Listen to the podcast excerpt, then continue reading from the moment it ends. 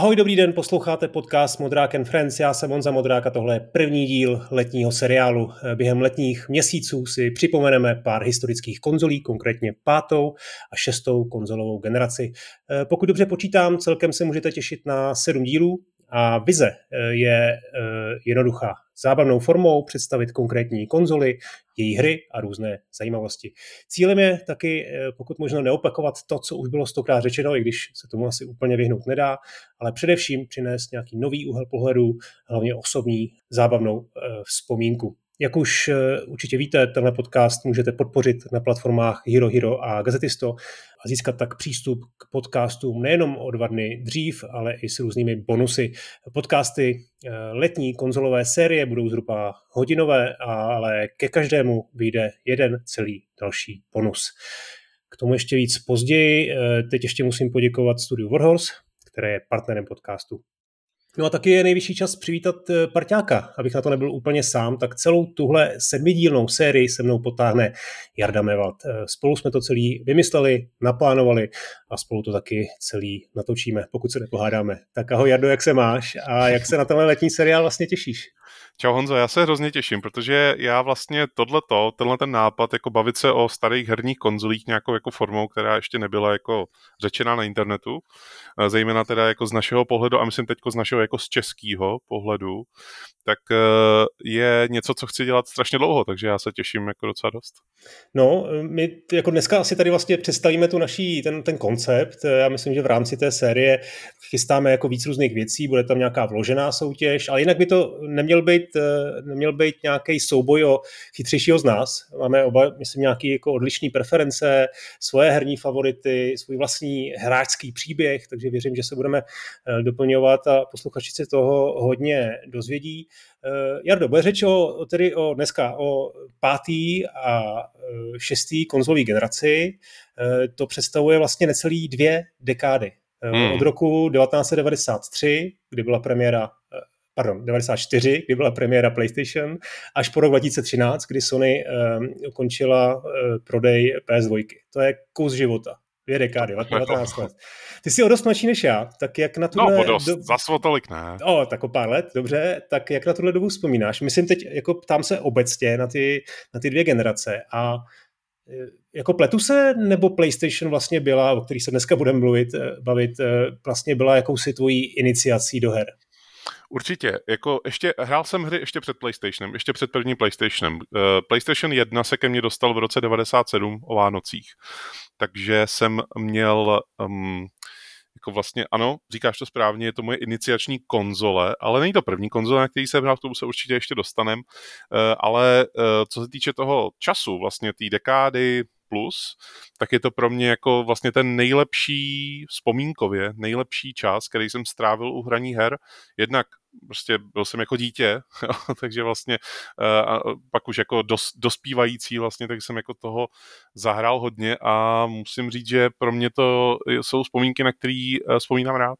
No a celkově, tak má 20 let vlastně, eh, těch dvou generací, to já nevím, no, já když, to, když si k tomu při, přičtu pak ještě ty další generace, které jsme zažili, tak uh, já jsem takový ten člověk, co, co rád hledá pozitiva na všem, ale musím říct, že teda ta pátá generace zejména uh, zpětně mi, a vlastně i ta šestá, mi přinášely asi jako nejvíc radosti, no. Hmm.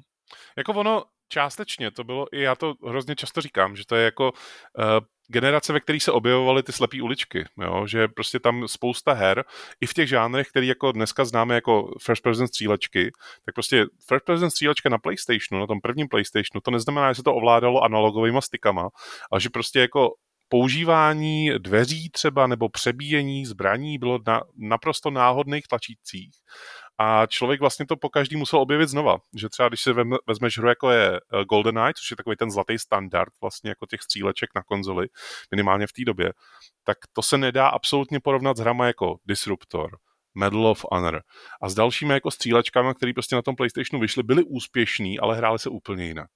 A mě to vlastně bavilo. A do dneška vlastně, když já si občas ano, přiznávám, jsem tam si nějakou starou hru pořád zahraju a stále se u toho bavím, tak je pro mě vlastně hrozně příjemný to, že to je jiný, že to vlastně není všechno standardizovaný, že to není jako takový, jaký, že, že nemůžeš nasednout okamžitě do nějakého jako uh, mustru, který už znáš, ale tady se skutečně jako tvořily ty hry. A myslím, hmm. tvořili ve smyslu toho, že se utvářely žánry, utvářely se prostě postupy, které byly běžný pro jako budoucnost a tak dál.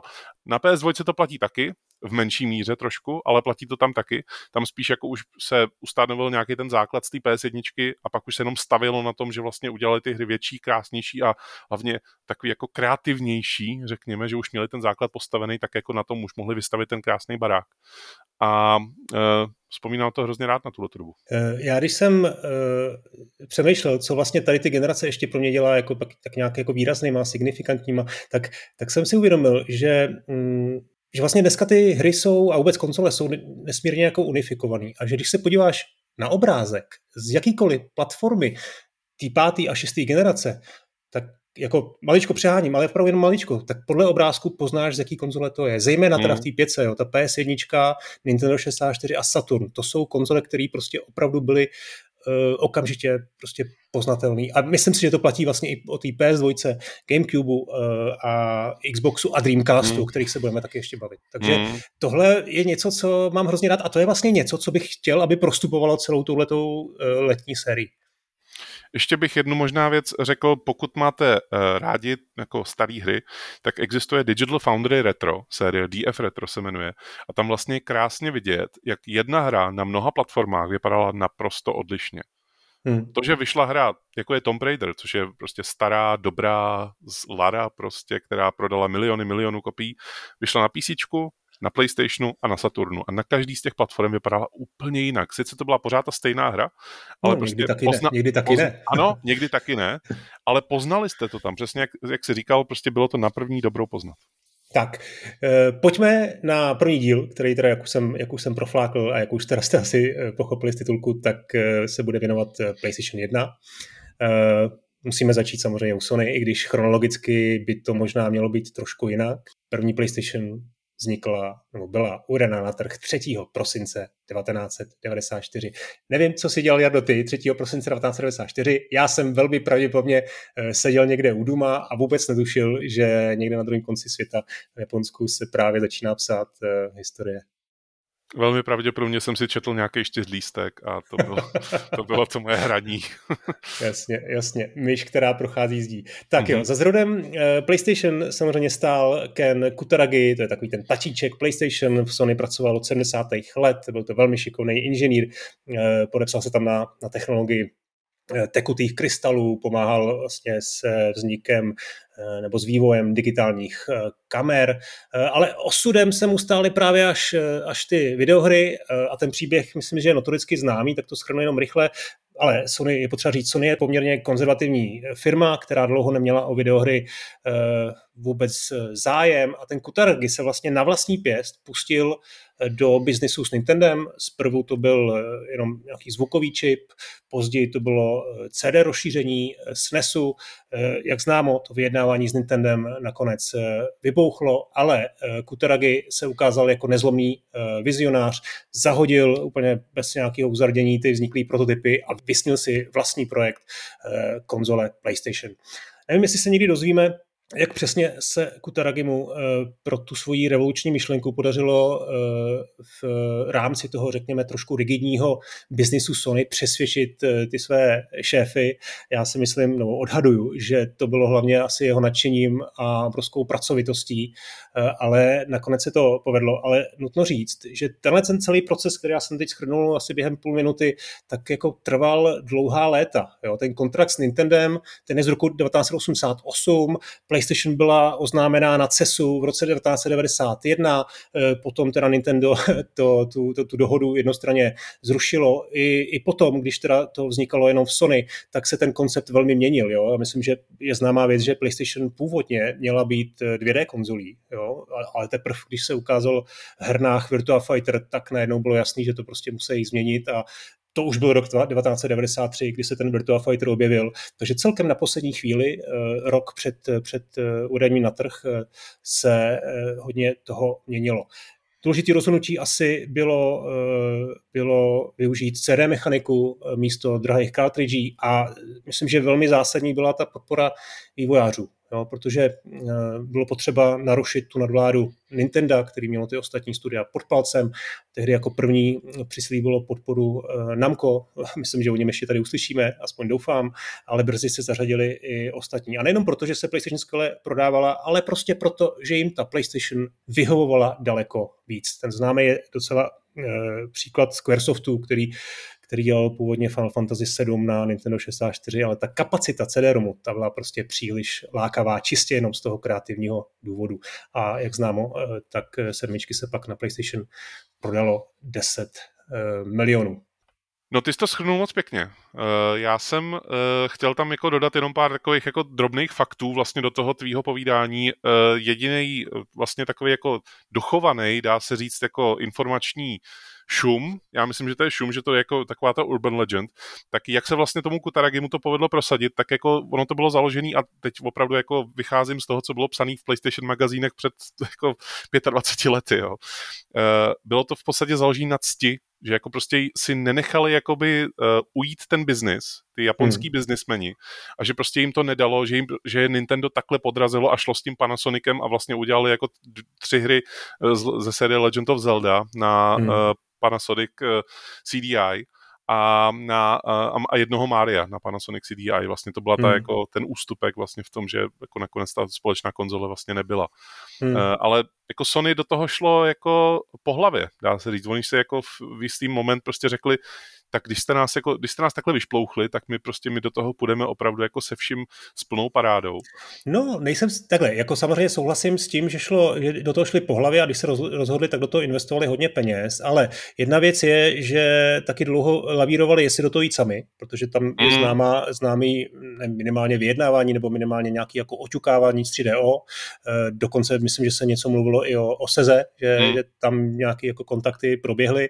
To je jedna věc. A druhá věc je, když už potom ta PlayStation byla uvedená na trh, tak je známá věc, že vlastně ten branding Sony byl dost jako upozaděný, že ano. oni opravdu to koncipovali jako PlayStation, měli strach trošku, že možná jako to jsou hračky, to jako je trošku něco jiného, co naše běžné zákazníky vlastně nezajímá, tak eh, pojďme to oddělit a na té krabici eh, je celkem pikantní, že vlastně to, to logo Sony bylo jako velmi, velmi malý a dominantní byla PlayStation.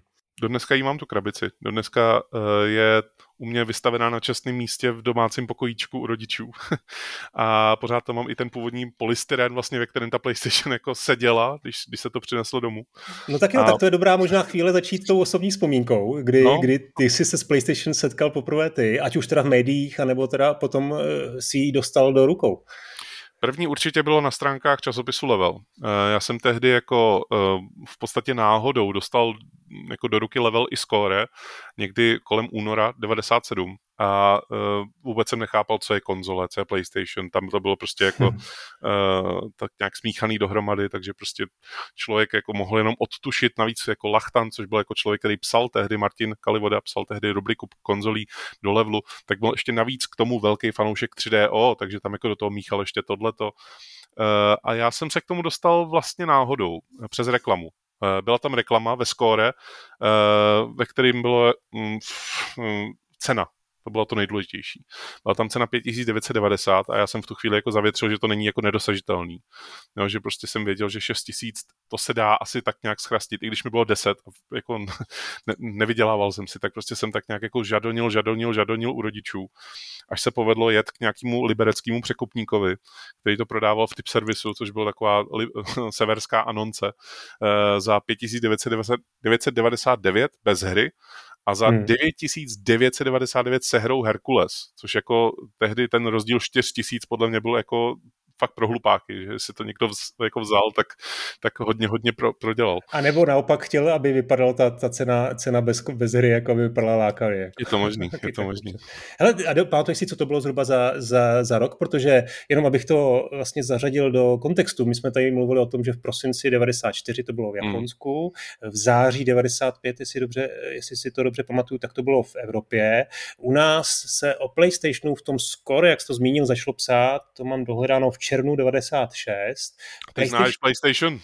tak, PlayStation, začal, PlayStation magazín začal vycházet v květnu 98, takže já si myslím, že někdy, někdy právě v tom, eh, v té polovině, druhé polovině 96. tady něco jako distribuce PlayStation hmm. mohla začít. To znamená necelý rok poté, co to jako bylo oficiálně v Evropě.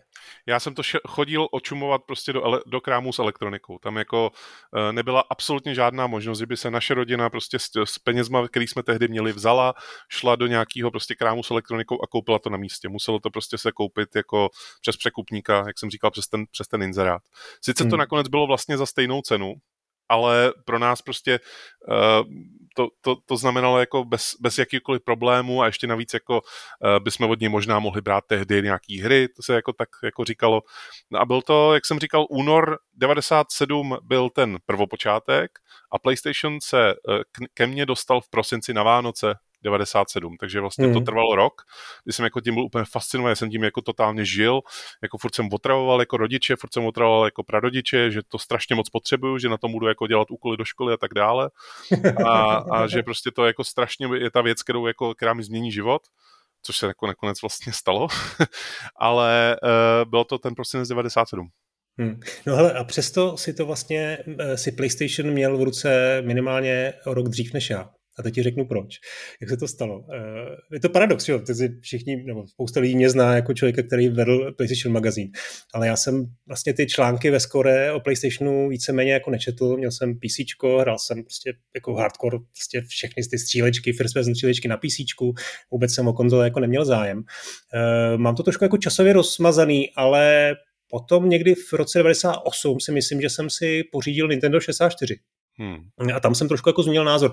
To byl tehdy jako Franta Fuka vlastně psal, eh, občas jsme se viděli, takže mě k tomu jako umluvil, měl nějakou svoji webovou stránku, prostě najednou jsem, já jsem měl docela rád i plošinovky, tak jsem si říkal, hele to Nintendo, to vypadá docela zajímavě. SNES vůbec netušil jsem, NES to samozřejmě vůbec ne. Takže Nintendo 64 uh, eh, jsem měl, byl jsem s ním spokojený a potom někdy v tom roce 98 jsem taky nastoupil do Skore. No a za pár měsíců tam vedle mě, vedle v kanceláři uh, si sednul takový jako sympatický chlapík, Farid Starman a začal tam vydávat PlayStation magazín. A tak jsem k tomu začal trošku čuchat, uh, on samozřejmě občas potom se osmělil a přinesl televizi a konzoli a začali jsme tam hrát nějaké hry, Three Lions a, a, a jako různé střílečky, multiplayeru i, i třeba solo. Uh, já jsem potom odešel do GameStaru vlastně s Karlem Papíkem a z redakcí, no a potom přišla nabídka na to, to po Faridovi převzít. A já jsem furt tu konzoli neměl. Takže jsem nabídku přijal a tam to jako začalo vlastně teprve teprv někdy v tom, uh, někdy na přelomu 90 no možná v roce 2000, až, až jsem se vlastně k PlayStation 99 2000 bylo to na přelomu, no, když to hmm. přebíral ty. Já jsem jako ti strašně záviděl tehdy, jo. Já, už, jako, já jsem už tehdy hltal PlayStation magazín. Já jsem se začal kupovat od třetího čísla a strašně moc jsem to jako oceňoval z toho pohledu, že tam jsou ty dema. Jo, že jsem hmm. si prostě mohl zahrát ty hry, protože vezmi si to takhle, já jsem neměl originálku doma celý ten půl rok, co jsem vlastně, co nevycházel PlayStation magazín, tak jsem neměl doma ani jednu originálku. Já jsem měl demo CDčko, který bylo u toho PlayStationu a pak jsem si ještě od Levelu, Level vydal PlayStation speciál, kterýho bylo prodaných asi 2000 kusů a je to strašně sběratelská radita, mám svůj doma samozřejmě, jako. ale ten jsem si ještě doobjednal v té době a to byly dvě CDčka, které jsem měl a to mi vystačilo a fakt jako buď půl roku nebo tři čtvrtě roku jsem měl opravdu jenom tyhle ty dvě CDčka, celkem to bylo asi 12 her, nebo 12 ukázek z, z her hmm. a furt jsem to hrál dokola, pořád hmm. každý den jsem to zapínal, pořád jsem to roztáčel dokola a vůbec mi to nevadilo vlastně. Byl jsem mm. jako, trošku jsem si říkal, hm, bylo by fajn mít nějakou hru, ale vlastně já ji nepotřebuji, mám tady těch spoustu jako her, který mám na těch dvou CDčkách. A ty jsi nikoho neznal, kdo měl jako nikoho jiného, kdo měl PlayStation? Ne, neznal. nikoho. Hmm. Je, ani jedin, jeden jediný člověk v okolí prostě ani se nezajímal o PlayStation, ne, že by ho třeba chtěl a nedostal ho vůbec. Nikoho absolutně nezajímal hmm. jakýkoliv PlayStation. Všichni v okolo mě, co hráli, tak hráli jenom na PC hmm. a pohrdali ještě navíc PlayStationem, takže já jsem byl ten jako low life samozřejmě jako v jejich očích. Pak se ke mně konečně teda dostal Tekken 2, to byla moje úplně první hra, kterou jsem jako si vymodlil a vlastně jsem si myslel, že to je něco trochu jiného. Já jsem si myslel, to je jako, že chodíš po tom světě a občas se jako mlátíš, protože prostě obrázky tak vypadaly. A ještě navíc, že tam jsou pěkné animačky. Pak samozřejmě, když jsem to dostal, tak jsem pochopil, že to je teda bojovka, což pro mě úplně nový koncept. Jako. Sice jsem předtím hrál nějaký Street Fighter 2 na automatech, ale prostě to že člověku nedojde. A ještě navíc mi ho koupil děda, který si myslel, že to je ještě víc jako to chození, takže já jsem úplně byl jako uh, mimo z toho, že to je něco úplně jiného, než jsme si kupovali, ale tak hrál jsem to a bavilo mě to hodně. A pak přišel ten PlayStation magazín. Tam už jsem hmm. jako úplně proto zahořel vlastně po druhý, že ono mě to trošku pouštělo. Samozřejmě jako si říkáš, že jako máš těch her dost na těch demo CDčkách, to je pořád dobrý, dobrý, dobrý, ale vlastně ti to trošku jako pustí. No a pak, když přišel ten PlayStation magazín a každý měsíc vycházelo nový demo CDčko, tak to bylo úplně jako, to byl úplně nový svět pro mě. A já jsem hmm. fakt hrozně moc, konkrétně tobě jsem to záviděl, vlastně to šéf redaktorování toho PlayStation magazínu, že i když mi bylo 13, tak jsem to chtěl hrozně dělat prostě. Jako. Hmm. No, k, k, tomu řeknu jednu věc, že myslím si, že ten, eh, ten pocit jako ty zažívalo jako vlastně tisíce lidí na celém světě, protože ten PlayStation magazín vlastně byl opravdu jako extrémně úspěšný. Já vím, že začal vycházet v Anglii někdy na konci 95. a dostal se tam jako na náklad 450 tisíc kusů. Jo? A to byl přitom jako časopis za prémiovou cenu. Nás stál 230 korun, což nebylo málo peněz. Mm. Sám víš, jako, že jsi ani ty vlastně tam to naznačil. Nemohl jsem si dovolit každý. Dovolit ano. každý číslo, vybíral si podle těch dem asi. A, a v té v Anglii se to prodávalo jako víceméně to byl top 10 časopis eh, na náklad a přitom to byl jako herní časopis. Jo. K tomu se ještě dostaneme, v čem vlastně byla ta legacy toho PlayStationu, jo, že se to vlastně z hraček eh, dostalo do, do toho mainstreamu. Mm. No a, a tak jako ty, eh, tak já jsem vlastně s PlayStation magazínem podobně jako ty získal přístup k, ke hrám. Já jsem vlastně jako otočil klíčkama, mě bylo tehdy kolik 21, 22 a najednou jsem během pár měsíců nasával všechny informace, četl jsem ten anglický časopis, eh, dohrával jsem že jo, všechny, všechny ty hry a vlastně získal jsem si k tomu jako velký vztah. No. Taková byla doba, že jsem se mohl stát tím šefraktorem, aniž bych jakýkoliv zkušenosti měl, ale zároveň jsem byl ve věku, kdy jsem vlastně během dvou, tří měsíců prostě byl, dá se říct, profesionál. No. Eh, co nějaký určující okamžik, která ještě než se dostaneme k těm nejlepším hrám? Pro mě to bylo určitě čipování PlayStationu, to je jako, jako shady téma, protože no. tehdy každý měl jako, každý, ne co jsem znal, já jsem jako zpočátku fakt nikoho neznal s PlayStationem, ale když už jsem pak začal poznávat ty lidi, tak všichni měli očipovaný PlayStation a já jsem se strašně dlouho držel toho čipování. Já jsem byl jako naočkovaný všema těma článkama, co vycházely ať už v Levelu, ve Score nebo v PlayStation magazínu, takový to, opovažte si to, si to čipnout, dojde na vás softwarová policie a jako zabaví vám barák nebo něco takového a já jsem se toho fakt strašně bál. Koupil hmm. jsem si, kupoval jsem si hrozně málo, ale pravidelně originálek. Měl jsem jich třeba 12, jako celkem originálek na PlayStationu. A až teda opravdu jako někdy v, na konci roku 99, nebo možná ještě na začátku roku 2000, to znamená dva a roky a něco, co jsem ten PlayStation doma už měl, tak jsem se teda odhodlal k tomu, že si to nechám očipovat. A to bylo, to bylo taky jako velmi silný zážitek, kdy jsem jel do nějakého paneláku v České Lípě tam jsme jako, já jsem si vzal na sebe braille, který jsem normálně nenosil, nechal jsem si trochu narůst jako uh, takový rašící fousy, vzal jsem si oble, oblečení, který jsem nenosil, protože jsem nechtěl, aby mě hlavně ten člověk poznal někde na ulici, pro boha. Jo, jako. jo. A pak si ho zahodil do popelnice, jo? ten PlayStation jsem si tam u něj nechal očipovat. Mimochodem u něj to už muselo být rok 99-2000, protože on tam měl Dreamcast eh, v, hmm. v té svý jako v tom kutlochu, kde vlastně čipoval tu, tu základní desku toho PlayStationu. A uh, tehdy jsem se s ním tak jako bavil o tom, jako o těch hrách, co teďko hraje a tak. On to měl asi za 10 minut hotový, celý to očipování. Stál to asi jako 1500 to, to očipovat. Ale pak samozřejmě jako ve chvíli, kdy už jsem to očipovaný měl, tak uh, se, se ke mně dostal takový ten kouzelný seznam, jako kolik chceš, jakou hru chceš, za tři stovky je tvoje a jako to, to, už bylo, to už bylo jiný kafe, no, ale já jsem toho za, za stolik nezneužíval, já jsem stále hrál ty svoje originálky, mě to jako bavilo. Hmm. A e, jako opravdu, když už jsem nějakou hru chtěl, tak to byl jako třeba problém jí sehnat, jo. Nebyl to problém peněžní, spíš, spíš to byl problém, jako že ji nikdo v okolí neměl, už jsem znal pár lidí s PlayStationem v té době, ale nikdo jako mi ani nemohl půjčit, v nabídce obchodu třeba nebyla, protože už byla stará, už se tam jako neobjevovala, anebo byla pořád za tak vysokou cenu, byť třeba Doom, že jo, jako Doom byl hmm. strašně dlouho, jako hrozně mm, eh, ta cena vyletěla nahoru a nešla dolů. A já jsem třeba měl, si pamatuju, měl jsem jako hroznou, hrozný zálusk na hru Die Hard Trilogy. Jo, to je prostě podle, tý, podle trilogie smrtonosných pastí. Já jsem úplně religiozně jsem četl recenzi pořád dokola, furt jsem to četl. Čuměl jsem na ty obrázky a střečně jsem jako snil, jaký to bude, až si to jednou zahraju. Ale prostě ne, nešlo se k té hře dostat, jo, v tehdejší době. Neměli ji ani ty piráti, protože prostě pro ně to bylo nezajímavý, ta hra pro ně zas tak jako nebyla úplně úžasná asi A já jsem se prostě k té hře nemohl dostat. Jako dostal jsem se k ní až jako o hodně, hodně, hodně let později. Už byla venku PS3. Hmm. A tam měla, že jo, tu zpětnou kompatibilitu, tak díky tomu jsem si ji zahrál, ale tehdy prostě hmm. pro mě to byla taková enigma, prostě nemohl jsem se dostat té hře. No dobrá, no. Hele, pro mě určující okamžik, který mám spojený s ps je Metal Gear Solid, no. Hmm. To je prostě hra, kde, která mi jako dost otevřela vůbec jako oči v tom, co je možný Eh, ve hrách vůbec jako dosáhnout, nějaký vyprávění, samozřejmě ta prostě komplexní hratelnost, ty, ty různý jakoby uh, puzzly, který, který bořili čtvrtou zeď, jo.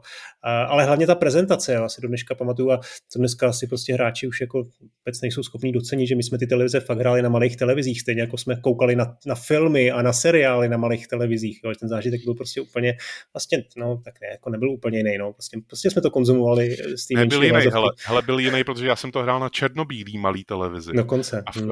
v té fázi, kdy tam musíš obarvit ten klíč úplně na jo. konci, na červenou a na modrou, tak na černobílý televizi opravdu to nevyniklo. Jako. Jasně, náhoda.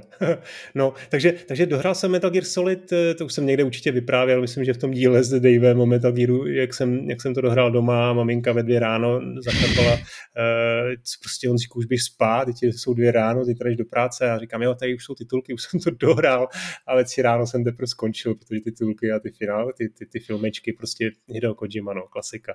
Tak to bylo pro mě asi, asi jako určující okamžik. No ale my se musíme přesunout na, na ty hry.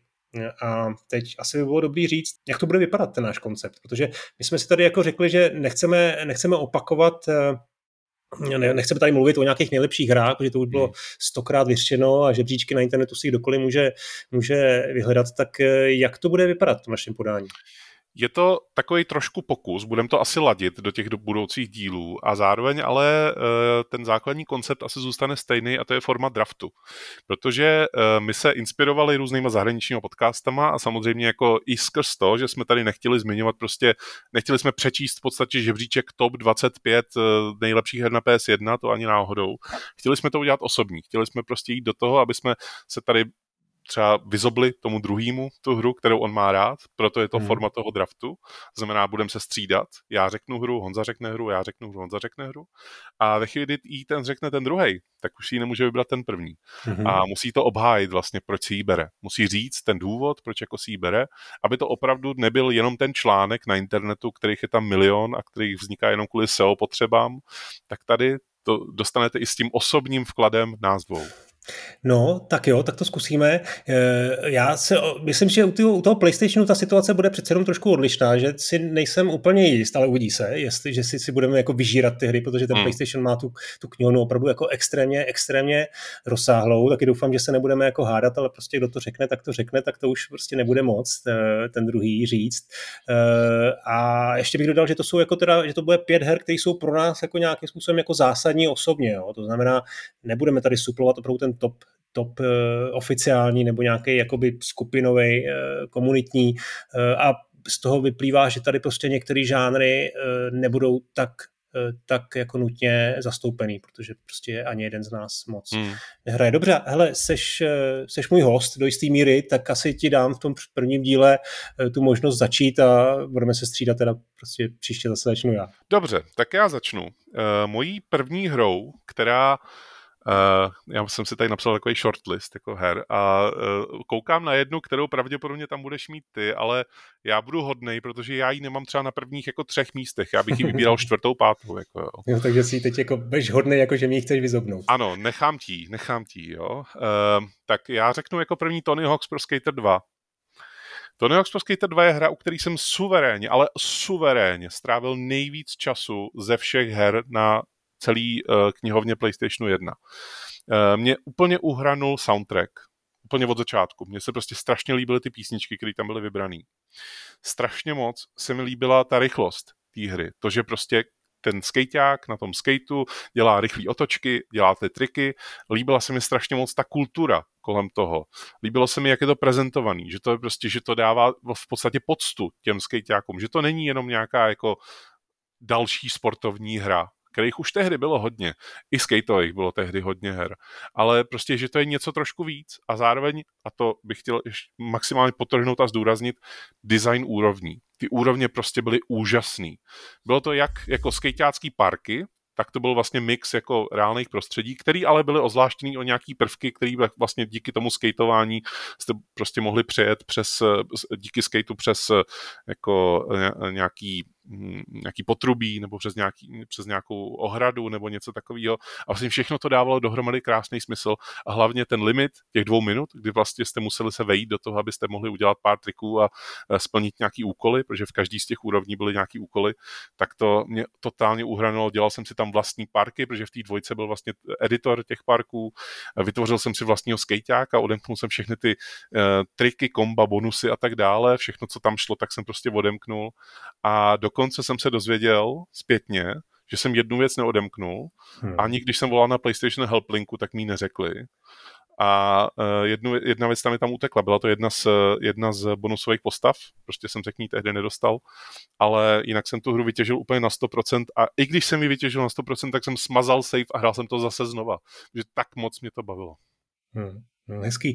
Eh, kulturní zážitek, eh, taková arkádová hratelnost bych řekl, eh, ale velmi jako skill-based, že jako prostě krásně jsi tam mohl jako vlítnout na poprvé, ale jako vlastně nic moc si nedokázal a postupně si se zlepšoval. V tom byl, v tom byl Tony Hawk výborný. No. Jenom se tam rychlosti, začal si kvůli tomu skatit i v reálu? Já jsem začal nosit podobné hadry, jako nosili tehdy skejťáci, samozřejmě podobné hadry, které stály 5,50, takže jako to vypadalo asi dost směšně tehdy. Skateboard vlastní jsem si strašně moc eh, chtěl koupit tehdy, absolutně nedosažitelný pro mě jako finančně v tehdejší hmm. době. Koupil jsem si ho až jako na starý kolena, doslova na starý kolena, protože jsem se na něm zkoušel jezdit a teda jako eh, co se v mládí naučíš, tak já jsem se nenaučil a bohužel ve stáří jsem to nenašel, hmm. takže to hodně bolelo ty jako pokusy, ale jo, mám doma svůj svůj skateboard a uh, myslel jsem na Tony Hawka dvojku, když jsem ho kupoval, takže jako uh, ta hra se skutečně propsala jako maximálně do mého života. No hele, moje první hra je Open World verze 1999, to myslím, že už asi víš, Driver. Uh, mm. To je... To je mimochodem dobrý říct, že když si vybereš nějaký díl ze série, tak já už si nemůžu vybrat jiný no, díl ze série. Já tady mám Driver 2 mimochodem. Ach jo. No, no, no, jasně, to je pořád slušný, ale myslím si, že ta jednička je prostě legendární. Nejtěžší tutorial v historii videoher, ale mm. to bych nechtěl, aby to jako by vlastně zastínilo to všechno ostatní, co pak následuje, protože následují čtyři města. Vůbec nechápu, jak se to prostě na ten, na ten disk jako podařilo Reflections jako všechno napěchovat, jako že to prostě mohlo fungovat. Myslím, že to nechápali tehdy ani jako v Sony. Uh, byly tam čtyři města, jo, Miami, San Francisco, New York a LA. Eh, ta hratelnost byla prostě... Chicago bylo v jedničce, LA bylo až ve dvojce. Jo, jo. Uh, jo, ok, dobře. Uh, ta hratelnost byla prostě, ta kariéra byla taková jako, jako vyspělý příběh, bych řekl, byla plná adrenalinových momentů, uh, samozřejmě ta prezentace z dnešního pohledu prostě s limitem, ale opět, jo, prostě to, co, to, co umožňovala ta PlayStation, kolik měla paměti, kolik měla, jak měla výkon, tak je to prostě neskutečný. Taky tam bylo jako spousta věcí, jo, ten tutoriál, ale byly tam jako režimy speciální, replay, na který se dalo koukat furt dokola, jako znovu a znovu si jako pouštět ty, ty honičky, no, takže driver, driver. Editovatelný replay, mohl si mm, vlastně ano. tvořit vlastní film z mise a koukat se na něj furt dokola. Bylo fakt krásný. Já jako mám taky úžasné vzpomínky na drivera, spíš teda na dvojku, protože já jsem se k jedničce dostal vlastně jenom v podobě dema na té původní PS1. Aha. A dokonce vyšly dvě dema, drivera jedničky. Já jsem hrál obě dvě, strašně moc se mi líbily. Ale tu hru jako takovou jsem si pak vyzkoušel až v té driver dvojce, která byla teda na dvou CDčkách, ale byla ještě mnohem větší, mohl tam vystoupit z auta vlastně, to se málo, málo jako říká vlastně, že to byla první uh, jako open world hra, ve které mm. nejen jezdil v těch autech, ale i vystupoval. Samozřejmě jsi nemohl dělat vůbec nic, jako jenom chodit prostě po tom městě a mačkat tlačítka, ale to bylo všechno, ale uh, mělo to krásnou atmosféru. V Driverově jedničce byly ulice do pravého úhlu, a v Driverově dvojce už si jako trošku povyskočili a tam už byly ulice jako třeba ty, které se různě šišatily a bylo to opravdu hmm. moc pěkný. To ti taky velmi schvaluju, tenhle ten pik. Mm-hmm. Tak jo, pojď dál. No, teď, teď se dostávám už jako teda do té fáze, kde ti možná vyzobnu něco. Už budeš taktizovat, jo? Dobře. Teď, teď už budu trošku taktizovat. Tak já, já to řeknu, jo? já vybírám Ape Escape. Ape Escape je uh, plošinovka, trojrozměrná plošinovka, která vyžadovala, vysloveně vyžadovala analogový ovladač. Znamená, že jste ji museli hrát s těma analogovými pákama. Dneska už to je nemyslitelný, že gamepad nemá analogové páky, ale e, na PS1 vlastně ta úplně původní verze toho ovladače neměla analogové páčky, měla jenom tlačítka a D-pad a na tom to hrát nešlo. Když jste to zapojili, tak vám to zahlásilo, tato hra podporuje pouze DualShock, a musíte připojit DualShock, abyste si ji mohli zahrát. A když jste to připojili a zahráli jste si ji, tak jste zjistili, že to je vlastně uh, taková ona to není napodobení na Super Mario 64, ono to je něco jiného trošku, ono to je spíš taková jako uh, akční záležitost, ve které hodně používáte předměty, který je vlastně používáte těma analogovými páčkama. Dejme tomu, uh, chytáte tam opice, takže používáte síť jako na ty opice tím, že prostě fliknete vlastně tu mhm. analogovou páčku dopředu a on ta postavička jako vezme tu, tu síť a přehodí přes tu opici. Nebo tam uh, musíte letět na, nějakým, na nějakých jako um, pádlech, takže jako točíte hrozně rychle dokola těma analogovými páčkami, abyste se odrazili od země a letěli. A ještě navíc to mělo krásnou grafiku a úžasný, úžasný soundtrack. Já jsem na tu hudbu trošku jako pes, už tehdy se mi jako hodně líbila jako ve hrách hudba a vnímal jsem jí. A Ape Escape měla úžasný, úžasný soundtrack. A dneska se, do dneška se to skvěle hraje. To nezestárlo hmm. ani, o, ani o jeden jediný den. A proč jsi myslel, že bych tam mohl dát já Ape, Ape Escape? Protože máš rád jsem... trojrozměrný plošinovky jako Banjo Kazooie třeba, protože no, jsem si říkal, no, to je trošku no. podobný. No. no, ale musím říct, teda plošinovky samozřejmě jsem odehrál na, na, na PlayStationu hodně a pokud bych tady měl nějakou dát, tak by to byl Spyro 3. Eh, na druhou stranu prostě měl jsem to Nintendo a musím říct, že tenhle ten žánr prostě tam měli v pár hmm. hrách jako trošku, trošku jako vyladěnější, jo, s výjimkou toho Spira, ale Ape Escape byl, byl boží právě tou specifičností, jak jsi to jako vlastně řekl.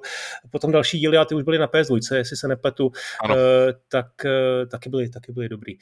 OK, ty jsi udělal takovou jako zajímavý žánrovou odbočku a v tom žánru si, si, si sáhl po něčem trošku nečekaným, tak já udělám něco podobného a řeknu Rich Racer Type 4. Jo? Sakra že bych se trefil. Trefil ses, no. jo, no tak víra. Hele. Mezi tím letím jsem se rozhodoval. Jo, protože já jsem samozřejmě, jako asi, jasně bychom měli mluvit, když se mluví o PlayStation, tak taky o Gran Turismu, ale já jsem prostě musím dát toho, toho Ridge Racera, protože to je pro mě jako symbol PlayStation, jo. Celá ta série je na tom, na té PS1 vlastně zastoupená čtyřma různýma dílama. Type 4 byl poslední a je to takový prostě teď jsem o tom někde někoho slyšel vyprávět jako o taneční závodní hře a hrozně hmm. mi to vlastně přišlo, že to je jako strašně jako trefený. Takhle, arkádová alternativa Gran Turisma. V grafice e, si myslím, že ty hry byly naprosto srovnatelné, ale v atmosféře prostě byl Ridge Racer nesrovnatelně lepší, ať už to bylo tím soundtrackem nebo tou, tím nočním, nočním vlastně tou noční akcí tak uh, Ridge Racer Type 4 jsem si zamiloval, hrozně jsem u něj jako i relaxoval, že to nebylo jenom o závodění, ale prostě o tom opravdu prostě při těch uzávěrkách a často i po těch uzávěrkách si ještě, si ještě prostě uh, si ještě oddáchnout uh, půl hodinou uh, v, někde v těch tokijských ulicích. Naprosto schvaluju jak říkám, řekl bych to sám, teď konc, a nemůžu, už mi to sebral, ale já si dokonce dovolím tvrdit, že to mělo grafiku lepší než Gran Turismo jednička nebo dvojka, protože uh, i díky tomu, že tam třeba těch mm, okruhů nebylo tolik, že tam těch aut Možná, nebylo tolik, tak si mohli vy, vlastně trochu jako uh, vyřádit víc, co se týče jako třeba detailů okolo trati, nebo toho, že v úplně posledním závodě té série, tak tam vlastně na obloze vidíš ohňostroj, který vlastně se protkne do celý tý, do celého té atmosféry toho posledního závodu a ono to mělo vlastně i docela takový hodně švihlej, ale dobrý příběh. Jako čtyři příběhy vlastně tam byly.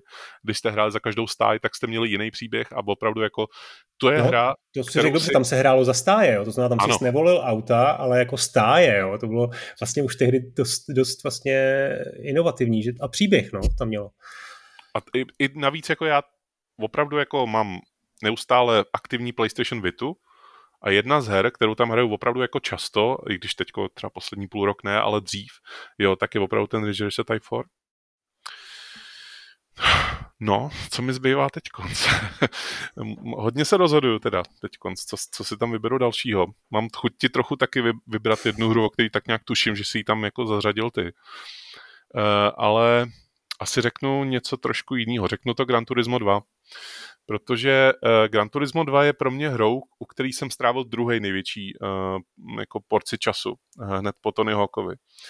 Uh, je to hra, kterou mám právě teď rozehranou znova na té PS Vitě, je tam teda hodně už letitá ta uložená pozice, ale uh, já jsem byl úplně ohromený Gran Turismo jedničkou, když se to ke mně dostalo. To bylo, dostal jsem originálku, mohl jsem si jako uh, užít i ten úžasný manuál té hry.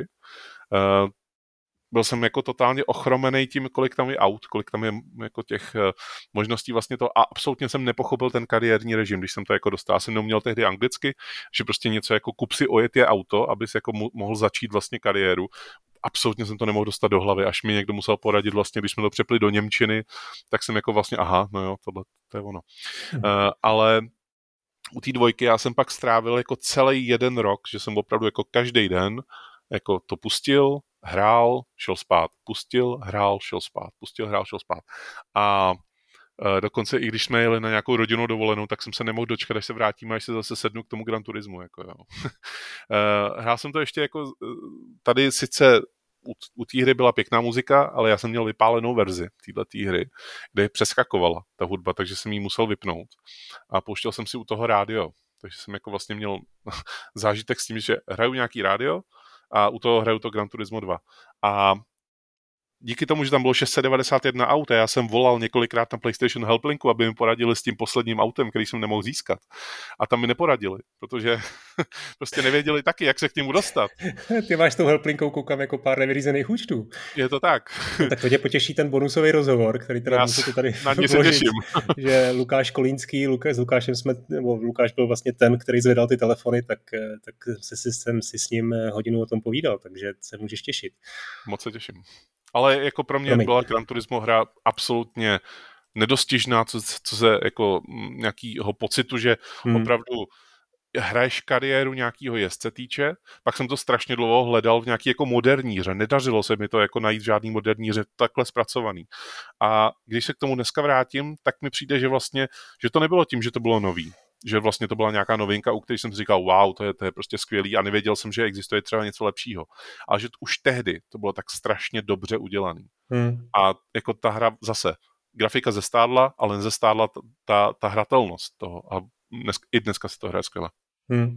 No ale když je, jako samozřejmě schvaluju, jo, těch závodních her na, na PlayStation 1 byla, byla spousta, určitě by mohli tady klidně eh, vytáhnout Wipeout. Já bych ještě místo klidně Gran Turisma, klidně v té mojí volbě mohl by, mohlo být, uh, mohla být Formule 1 uh, hmm. 98, myslím, protože to, to taky bylo nějaký zjevení, jo. Tam, tam prostě bylo na obrazovce vidět jako všech těch kolik, 30 nebo 20, 20 formulí. Jo, mm. To jsem vůbec nechápal, jak se jim to tam jako vyšlo. A bylo to, bylo to fakt pěkný docela. Hele, musíme dál, tak dobře. Uh, Gran Turismo je tvoje druhá volba. Moje... Třetí už dokonce. Třetí už, pardon. Tak uh, moje uh, další volba je Legacy of Kane Soul River. Já jsem přemýšlel samozřejmě nad, nad Tom Raiderem. Myslím si, že asi většina uh, soudných lidí na mém místě by ten žánr akčních adventur uh, zastoupila právě Tom Raiderem. Já ale volím eh, Soul River. Jo? Je to hra z roku 1999, Uh, eh, mimochodem vytvořená v Crystal Dynamics Amy Hennigovou, která později se výrazně podepsala v Naughty Dogu pod některé ty první díly Uncharted a teď maká na Star Wars hře. A, a bylo to takový jako gotický dobrodružství, který mělo naprosto fenomenální atmosféru. Je to vlastně druhý díl, ten Blood uh, Omen z 96. ten běžel v top-down grafice, za mě jako nebylo to špatný, ale ta dvojka, ta byla prostě už plně 3D v third personu, v obrovský světy, žádný loading, spousta různých jako biomů, dneska by se řeklo, s různýma vampirskýma klanama, všechno ve dvou realitách, mezi kterými si, si jako přepínal, což se samozřejmě dalo, eh, nebo na čemž byly postavený puzzle eh, četný, které tam byly ta hra měla v DNA nejenom toho Tomb Raidera, ale taky Metroid a taky spoustu věcí ze Zeldy. Nevím, no, v těch žebřících to nikdy nevidím, ale pro mě eh, prostě je to v tom top, top 5 jako jednoznačně. Ona ta definitivní verze se říká, že je na Dreamcastu, že vlastně tam je ta úplně nejlepší verze této hry, ale moc dobře si pamatuju na PlayStation Magazine číslo 12, kde právě na to koukal eh, oči toho Raziela, kde to bylo na obálce. Hmm. A já jsem jako nikdy ne, neproniknul do této hry. Pro mě to nikdy nebyla ta hra, ta kouzelná věc, u které jsem si řekl, wow, tak to je skvělý ale uh, respektoval jsem ji vždycky, protože jsem hrál demo, pochopitelně, uh, takže jsem ji měl jako vyzkoušenou aspoň, nejenom z těch obrázků, ale i z jako zhratelné ukázky. A vždycky jsem si říkal, to je, to je úžasný, jak se jim jako povedlo ten technologický progres, jako jo, že prostě jsem hrál ty demo v tom 97. a teď vidím ten Soul Reaver a je to pořád jedna ta stejná konzole, jako jo. Hmm. Bylo neuvěřitelný na tom. Jo, jo. Pro mě teď čtvrtý, čtvrtý pick je pro mě asi, no já, zkus, já ti zkusím něco vzít, jo. Uh, neříkám to jenom kvůli tomu, že ti to beru, jako jo, říkám to i kvůli tomu, že jako ta hra mě jako taky uhranula v, v jisté době, ale uhranula mě možná na kratší dobu, než uh, možná tebe, možná spoustu jako jiných lidí. Je to Vibribon. Uh, Vibribon je hra, která je rytmická, je to takový králík, který běhá po bílý přímce a uh, běhá do rytmu velmi divných japonských hudeb, ale to zvláštní kouzlo Vibribonu je v tom, že vy můžete otevřít mechaniku toho PlayStationu, dát tam audio CD a on běhá podle toho audio CD potom. A vy jako vlastně hrajete, jako kdybyste si do Guitar Hero mohli dát svoje vlastní písničky. A ono to samozřejmě je velmi jednoduchý, používáte čtyři tlačítka jakoby na to, ale jako to, že můžete jako ovlivnit to, jak se ta hra chová, tak v roce 99, kdy to vyšlo, bylo úplně neuvěřitelné. A já si pamatuju, že když se to ke mně teda konečně dostalo, já jsem čekal dva roky na tu hru, jako od toho 99. Když se to ke mně konečně teda dostalo, tak já jsem tam samozřejmě dával úplně všechny CDčka, co jsme měli doma. A byl jsem vlastně trošku zklamaný, jakoby, jo, tím. Jo, jako byl jo. jsem maličko hmm. zklamaný tím, že, uh, že to není jako to přesně to ono, že tam těch možností je málo. Čtyři možnosti vlastně a pak se ještě skládaly jako dohromady, když jste třeba zmášli dvě tlačítka na jedno. Ale když jsem tam dal Abu, bestovku Aby, tak to najednou pro mě ožilo, protože jsem jako znal ty písničky, znal jsem prostě jako uh, ten rytmus těch písniček, ono to bylo založený hodně na rytmu vlastně ta hra a uh, díky tomu se to pro mě zase stalo jako hrou, kterou tady dám čtvrtou na svém seznamu. No, tak to je překvapivá volba. Já to tady mám samozřejmě zmínit, ne teda v tomhle pět, výběru pěti her zásadních, ale chtěl jsem to zmínit na, na závěr mezi nějakýma eh, takovýma zapadlýma eh, skvostama, to si to určitě zaslouží. Ale vy, Pribon, za mě je to jako překonaný koncept, eh, mnohokrát překonaný v různých dalších rytmických hrách. Já bych ocenil právě spíš ten první soundtrack, protože jasně, taky jsem tam házel kde jaký CDčko a s některou tou hudbou si to, jako řekněme, tykalo víc než s jinou, ale ten původní soundtrack byl prostě kultovní, že tehdy ještě ty japonský hry tady tak nefrčely.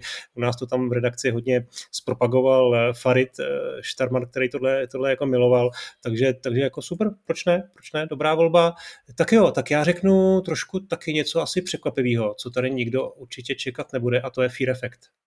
Mm. Jo, to je hra, kterou já vlastně trošku, když mluvím o Fear Effectu, tak mluvím o obou dílech, jo? takže to je trošku jako podvádění, ale jestli mě nutíš, tak, tak klidně ten první díl. Eh, který vyšel až v roce 2000 eh, a byla to hra, která měla naprosto famózní grafiku. To jsem absolutně nechápal, jak tohle možný.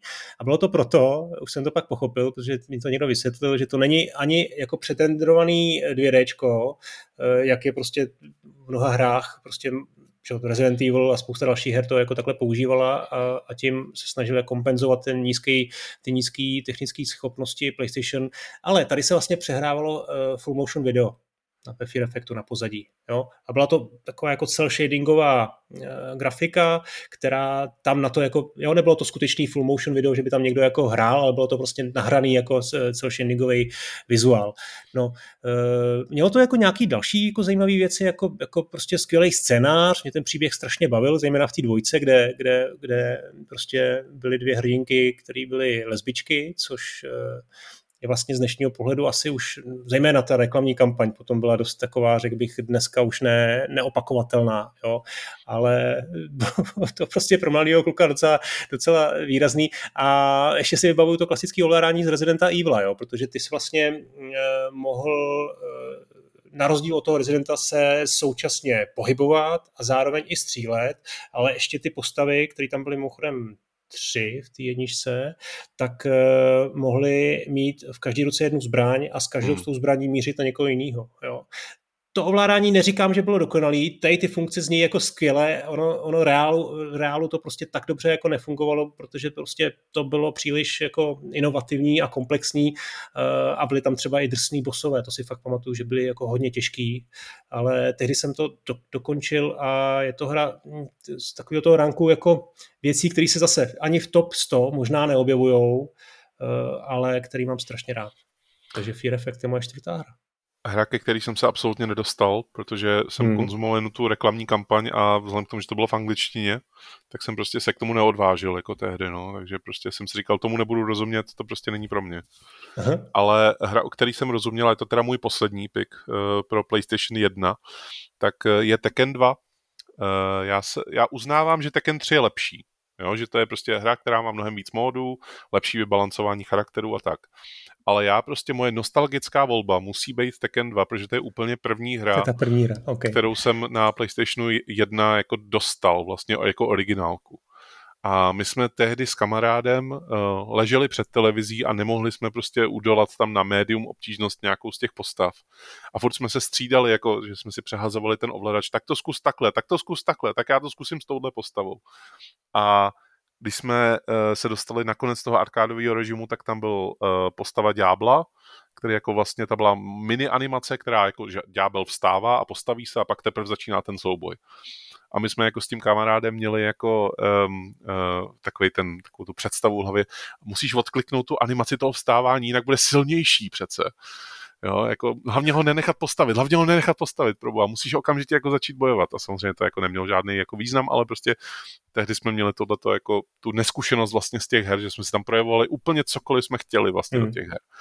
Uh, vytvářeli jsme si vlastní příběhy, byť tam byly animačky na konci, vždycky, když zahrál ten arkádový režim, tak si měl vlastně maličkou jako animačku toho příběhu, té postavy, tak jsme si vytvářeli vlastní příběhy s těma postavama. Uh, tehdy jsem byl úplně u vytržení z toho, jak to vypadá, jak se to hejbe, jak je to rychlý ta hra, jak tam můžeš dělat spoustu pohybů. Vlastně ono to bylo ten, ten uh, bojový systém byl velmi jednoduchý v tom, že čtverec a trojuhelník byla levá pravá ruka a X a kolečko byla levá pravá noha a vlastně s tím letím mohl dělat cokoliv. Jakoby. Jo, a, a díky tomu, že to bylo takhle jednoduchý a okamžitě si to pochopil, okamžitě si dělal ty chytačky a ty komba a ty desetiranný komba a byl tam tréninkový režim, ve kterém si mohl nastavit jakýkoliv pohyb, ve kterém uh, tě to mohlo vytrénovat vlastně. Hmm. Uh, díky tomu, že tam byl jako team battle, to znamená, že máš tým osmi bojovní, až osmi bojovníků, který bojuje proti jiným osmi bojovníkům a vlastně uh, ta energie ubylá, ubylá z toho předchozího souboje ti zůstává, že jako začínáš souboj s poloviční energií, tak to bylo tak neuvěřitelný pro mě všechno to jako pojmout, všechny ty jako informace a úžasný věmy z té hry, že prostě já to nemůžu opomenout a i když jsem u Tekken 3 strávil hodně času, tak prostě Tekken 2 je tou mojí pátou hrou na PlayStation 1. A už v té dvojce byly, byly ty odlišné styly uh, bojový, že jo? Tam každá postava byla úplně často jako velmi odlišná. Je to tak? No, to jsem, to jsem dobře, dvojku jsem moc nehrál, ale jako chápu. První hra to je často jako první žena, první děvče, eh, to je prostě to nezapomenutelný. Tak jo, tak eh, moje poslední hra, já tak asi teď už jako nebudu moc eh, překvapivej a vyberu tatíčka survival hororu. Jestli dědečkem je Alone in the Dark, tak tatíčkem je Resident Evil. a Vybral jsem, hele, z té série samozřejmě bych mohl sáhnout asi po čemkoliv, ale prostě sáhnu po té jedničce, kterou jsem hrál jako jednu z prvních her hned po tom nástupu. Farid mi to tam zadal, tohle musíš hrát, tohle je potřeba jako vědět, znát, taky to jsme to měli na té první kultovní obálce toho českého PlayStation magazínu, že jo. Takže to je hra, kterou vytvořil v Capcomu Shinji Mikami a dostal zadání udělat prostě plně jednoduchý zadání. Děj co nejděsivější hru.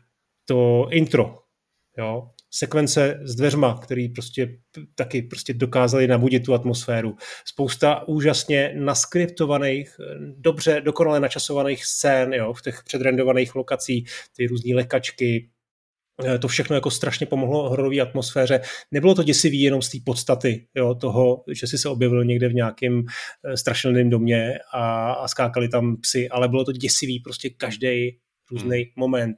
Byly tam úplní drobnosti, jako kroky zombíků, eh, řev různě vzdálený, eh, už jsem řekl lekačky, znovu lekačky, znovu lekačky, bylo jich tam fakt hodně. Taky tam byly čísi dialogy, ale to nám nikomu nevadilo, protože ta angličtina tehdy prostě byla vlastně, eh, tím, že jsme ji neuměli, tak jsme si tu hru užili možná i víc, ta zápletka byla prostě banální, když jsem to pak hrál jako znova, tak jako po letech, tak jsem si říkal, ty vole, tohle to fakt jako je jako jedna z nejúspěšnějších her na PlayStation. Uh, ty puzzle taky nebyly jako z nějakých jako úplně jako inovátorských, byly dost jednoduchý, ale uh, jo, Resident Evil, ten prostě k PlayStation patří, vlastně celá ta série potom gradovala, další díly byly lepší a lepší, ale na tu jedničku prostě ne, nedokážu zapomenout, no. Napsal jsem si spoustu her, u kterých eh, mám takovou tu honorable mention, ano. který jako bych rád zmínil tady, byť jako opravdu jedním slovem. Uh, možná bych teď, když jako jsem slyšel ten tvůj žebříček a schval, samozřejmě schvaluju Resident Evil, byť já bych si třeba vybral dvojku uh, v tomhle seznamu, tak uh, Uh, musím říct, že ten Vibribon uh, bych jako z toho jako takhle... Ne, to už nejde. Místo. Já vím, že to nejde. to už ale, ale dal bych ho na to šestý místo, ale ne, nechám ho tam, protože uh, ty, ty zážitky s ním mám jako velký. Uh, a rozhodně bych jako zmínil v tomhletom, uh, v těch honorable mentions, bych zmínil Oddworld Apes Exodus, Hmm. Uh, zmínil bych Dino Crisis, což je jako pro mě jako, já bych to možná stavil i na ten Resident Evil 2, když bych si měl vybírat. Uh, zmínil bych NHL 98, který pro mě bylo jako dru, druhá hra, kterou jsem dostal, originálka.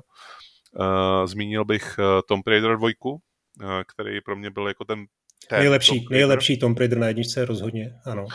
Zmínil bych třetí Wipeout, který byl tak neuvěřitelně rychlej, že jako jsem si říkal, ta hra nemůže být už rychlejší na PlayStationu, že to je jako maximum snímků, který jsem schopný jako pojmout. z těch zá... Já jsem hodně hrál závodní hry, ve skutečnosti, když na to takhle koukám, a zmínil bych určitě ještě World Touring Cars, což byla vlastně předchůd, jako pokračovatel Toky, série Toka, tak vlastně to byl jako následovník a hmm. ten byl nejlepší podle mě z nich. No. A uh, poslední Colin, hra... Colin McRae byl taky ano, výborný. No, Colin byl vynikající. Colin byl vynikající. A ještě bych zmínil jednu hru, no, možná dvě. Ještě zmíním Verily, dvojku, eh, který byl taky skvělý, taky skvělá závodní hra. A poslední hra, tak to je možná jako překvapivý typ. Uh, Podobně jako byla série Metal Gear Solid a s ní souputník jako Siphon Filter, který jsem tady měl taky jako připravený vlastně, kdybych se jako náhodou zmínil Metal Gear, tak já zmíním asi Siphon Filter. Tak uh, tady mám Chase the Express, což byla uh, hra, která jako uh, byla jako Resident Evil, bez zombíků hmm. a odehrávala se na vlaku a bylo to něco jako přepadení dvě temné území. Tehdy to jako tak bylo podávaný, že prostě tajný agent, který by prostě na speciálním armádním vlaku a já jsem si s tou hrou užil jako hodně srandy a zejména teda kvůli tomu, to už pravděpodobně jako, uh, to jsi měl na svědomí ty vlastně tak trošku, protože jsi uh, vydával uh, jako v rámci Omegy, vlastně bylo vydávaný oficiální PlayStation magazín, ale návodový speciál.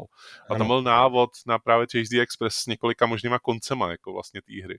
A já jsem jako to hrál nejdřív jako bez toho návodu a pak jsem jako se vrátil vlastně v těch uložených pozicích zpátky a dohrával jsem si to podle toho návodu slovo od slova, jako abych měl ty ostatní konce.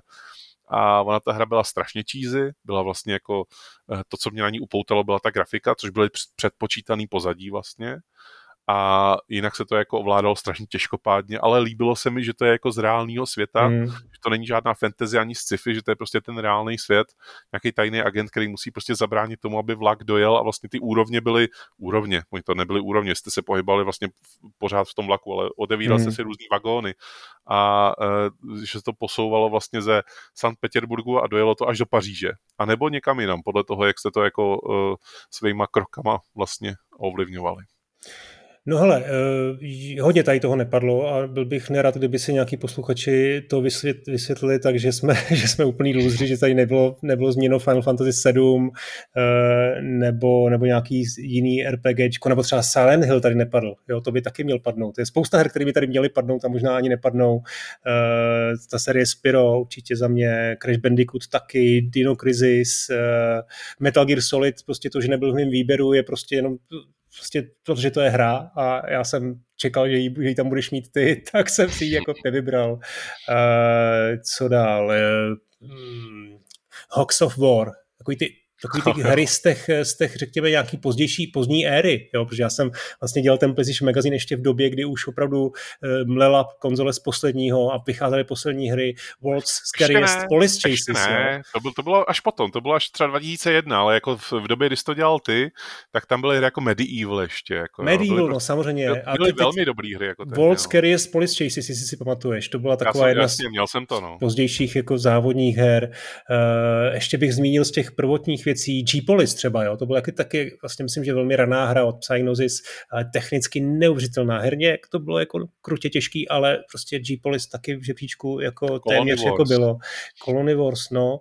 Uh, takže tak, no. Hele, zmínit bychom to ještě řekl třeba ty, když jsi řekl to Vipribon, tak já musím říct jednu obskurnost, kterou jsme měli v redakci hrozně rádi a to bylo Bishi Bashi Special. Bishi Bashi Special. Sony to dokonce, myslím, že u nás bylo to od Konami, ale Sony to tady v Česku vydávalo, takže to tady prostě normálně v krabice jako bylo a to byla taková kolekce miniher vlastně before it was cool, jo, kdy, předtím, než to, řekněme, Mario Party a různý jiný WarioWary Mar- na Nintendo, no. na Nintendo to spopularizovali, tak to mělo takový jako, taky to byla arkádová konverze, že jo, to bylo původně hra z automatu, tak to, to bylo prostě jako zjevení, který jsme v redakci hráli, hráli hodně, no.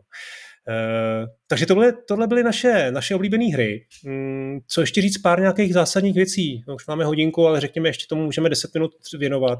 Uh, tak ty jsi mi říkal na začátku, že jsi studovali, jak vlastně to je PlayStation dneska. Hele. Tak uh, dá se koupit, za kolik, na co si dát pozor Hele, kdybyste dneska si chtěli koupit originální hardware, to znamená tu původní konzoli, tak si připravte tak něco kolem tisícovky za funkční model. Za nefunkční model samozřejmě tam se to pohybuje jako velmi variabilně a není tak snadný ho opravit, ale když to jako zvládnete s nějakýma návodama na YouTube, tak si můžete jako vejít i do nějakých pětistovek. Hmm. Eh, pravděpodobně dostanete PS1, už ne tu PlayStation 1 jako tu, tu velkou šedou krabici a tu menší, na kterou jde připojit ten, ten, ten eh, monitor vlastně. Tak pokud by to byla PS1, ta stará, tak prosím dejte si velký pozor na to, kterou, kterou vlastně revizi kupujete, protože zejména ty první byly hodně, hodně eh, poruchový, laser ten určitě do dneška jako nevydržel. Eh, potom ty pozdější, myslím, že 7500 eh, a 9000 jsou víceméně jako držáci a jak říkáš, PS1 úplně to, to je asi jako spolehlivý, spolehlivá konzole do dneška. No. Co se týče toho hardwareu, tak jako tam uh, velmi pozor si dávejte na ovladače. Dneska v podstatě nejdou sehnat, pokud nekupujete jako nerozbalený ovladač, hmm. který ještě stále jako existuje a na různých třeba i českých aukčních serverech ho můžete najít. Tak pokud kupujete už rozbalený ovladač, tak jako v podstatě vyhazujete peníze, jako dá se říct, protože většina lidí si na ně fakt jako pozor nedávala, mají vykvedlaný páčky, mají jako někdy i zaražený čudlíky a to jako nepoznáte to, dokud to nedostanete domů do ruky. Hmm. A přijde vám to, že tam něco jako nesedí nebo tam něco rachtá v tom a jako je to velký problém v tomhle tom. Uh, ovladače se dají sehnat jako za pár stovek, tam jako není problém v ceně, tam je spíš problém v tom, jako to najít, jako ten hmm. kvalitní kus. Uh, a co se týče her, tak tam uh, uh, je docela uh, rozptyl, co se týče ceny. Protože jako můžete sehnat hru za dvě stovky, za stovku, můžete sehnat i pod stovku hry, ale pokud chcete některou z toho našeho seznamu v nějaké jako ucházející kvalitě, tak si připravte jako eh, částky kolem tisícovky. Zejména teda za nějaký jako ty eh, krabičky, které nemají jako ulomený zobáčky takzvaně. mám myslím to, co drží vlastně to CDčko v té krabičce.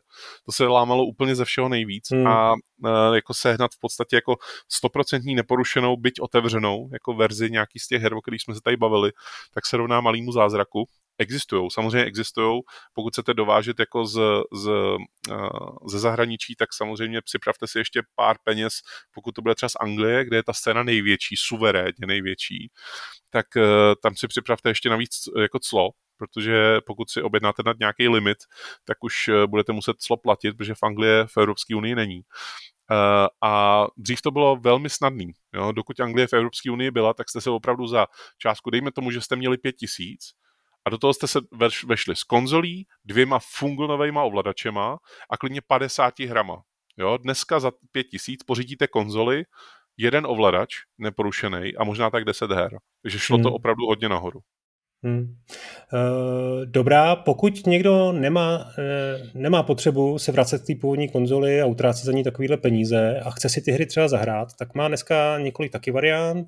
To samozřejmě nabízí se členství, to nejvyšší členství, nejvyšší tier PlayStation Plus, kde Sony eh, měsíčně uvádí různé nové hry, třeba konkrétně ten Ridge Racer Type 4 se tam nedávno objevil, myslím, že i některé další, zejména tam asi jsou jako věci od Sony, jo, postupně, byl tam i ten Siphon Filter a podobně. Takže to je pravda, že ta cena za to prémiové členství není úplně jako levná, ale, ale prostě pokud chcete hrát staré hry, tak se to vyplatí. Eh, co asi Jarda, předpokládám, by určitě doporučil Vitu, eh, vlastně i PSP se dá říct, některé no. hry tam byly portované, ale hlavně tu Vitu, který na to je, jako, který na to, která na to je úplně úžasná. Vita je skvělá na PS1 hry, ona vlastně podporuje 99% her, pokud to nepodporuje, tak to je většinou nějaká japonská obskurní záležitost. Eh, ty, ty jako hlavní podporuje úplně všechny. Eh, vzhledem k tomu, že na Vitě vyšel úplně úžasný emulátor, který je vyloženě konstruovaný pro Vitu, tak eh, je to velmi jednoduchý tam vlastně všechny ty hry dostat a hrát je tam. Pokud nemáte Vitu a nechcete si ji kvůli tomu kupovat, tak jako buď je varianta to digitální vlastně, digitální, kterou říkal Honza, ta je ta oficiální, anebo neoficiální. Samozřejmě existuje spousta různých emulátorů, ať už na PC, a nebo podle mě úplně ta nejlepší varianta, kterou můžete zvolit, tak je emulátor na Xbox Series X nebo S, kde vyšel v podstatě jako 100% funkční emulátor na úplně všechny hry. Zapojujete to přes HDMI, takže odpadá vlastně veškerý ten jako voser s tou starou vlastně konzolí, kterou musíte zapojit přes SCART kabel. A navíc jako si tam můžete opravdu jako nastavovat jako eh, scanliny, ten emulátor podporuje úplně všechno, co od toho jako chcete. Formát 4 k 3, 16 k 9, 4 ovladače bez multitapu a eh, dokonce můžete připojit i myš a můžete strategie ovládat skutečně na té myši, která myš vyšla i na původní PlayStationu hmm. a tady ta není kuličková. Mm-hmm. No, PlayStation Classic tu klidně přeskočíme, to se úplně nepovedlo, eh, takže tohle je takový, to byl takový sběratelský koutek. No, poslední téma, který mám, je ještě nějak to schrnout eh, a zamyslet se nad tím, co vlastně ta PlayStation dala světu. ono to je v celém tom případě tady té konzole. Myslím, že tady budeme mít nějaký díly, kde to bude jako trošku těžší, ale tady to je jako fakt jednoduchý, ten historický, ta legacy té PlayStation mm. 1.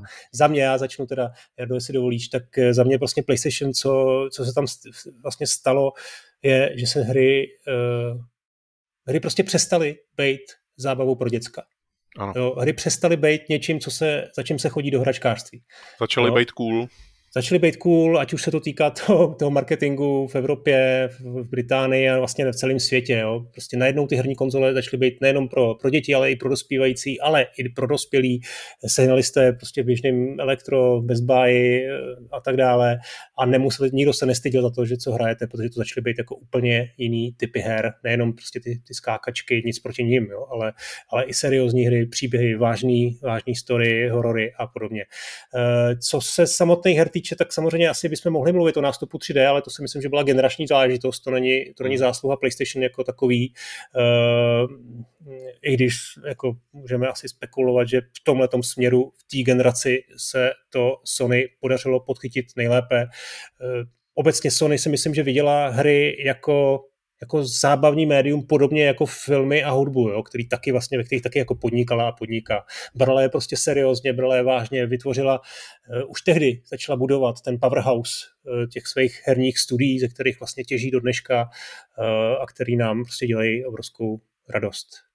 Když se objevilo to, že uh, díky Wipeoutu začali lidi chodit na diskotéky jako kapel jako Chemical Brothers nebo Left Field nebo Prodigy, protože je objevili skrz ten Wipeout, tak to jako začalo jako dávat extrémně smysl dohromady, že Sony vlastně objevila úplně novou jako porci lidí, kteří jako do té doby vůbec nehráli, protože si říkali, mm. to je nějaká blbost.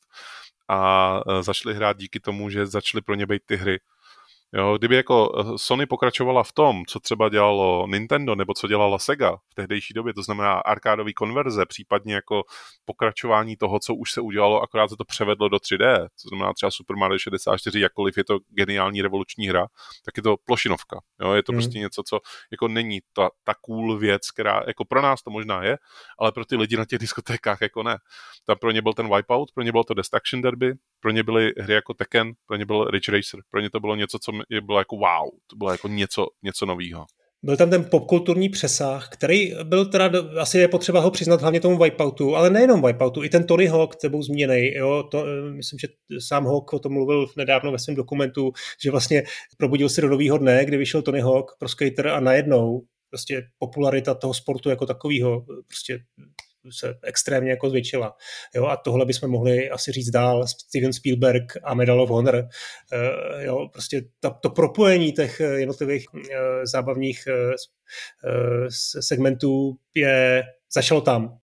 A i díky tomu, že, jak jsi říkal, ten technologický pokrok vlastně došel k tomu, že to zašlo být 3D, kapacita CDček oproti třeba jako cartridgím, který jako nepoj, nepojali tolik, díky tomu vlastně jsme se dočkali Final Fantasy 7 na PlayStationu a ne na Nintendo 64, tak eh, bylo to jako, všechno se to tak krásně sešlo.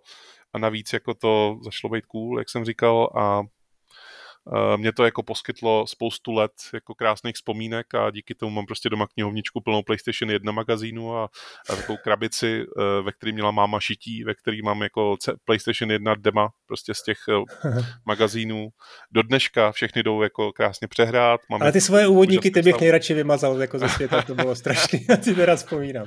No dobrá, hele, Jardo, máme to za sebou, já myslím, že ne, ne, ne, nemusíme se stydět, ale ještě myslím si, že do, dobrým, nebo jako je na místě chtít to do dalších dílů tady té série ještě zlepšit, takže já poprosím všechny posluchače, uh, pokud máte nějaké jako náměty, co upravit, co přidat, co ještě se třeba chcete rozvidět, nějaký fanfekty do hospody, uh, třeba nějaký kvíz nebo něco, tak uh, obskurní různé hry, takové prostě věci, tak, tak nám určitě napište, co bychom ještě mohli přidat. Natáčíme to průběžně, příště dojde na Saturn. A já bych chtěl ještě jednou připomenout, že eh, všichni předplatitelé eh, na Hero Hero nebo Gazetisto si každý ten díl, včetně tohle PlayStationu, můžou um, vlastně užít i s bonusem, s bonusovým dílem a bonusem pro PlayStation je hodinový rozhovor s Lukášem který zvedal sedm let telefony na helplince Sony. Má spoustu zážitků a samozřejmě dohrál jako stovky her a odehrál tam opravdu jako téměř všechno. Tak jo, Jardo, děkuju a těším se zase možná asi příští týden už nej, nejpozději, protože musíme to léto vytěžit. Měj se. Díky za nostalgii a taky moc děkuju za to, že jsme si mohli popovídat o něčem, co jsem jako hrozně dlouho měl eh, někde vzadu v hlavě a teď to konečně mohlo ven. Díky moc a eh, snad se vám tato série bude líbit. Čau. Čau. Thank you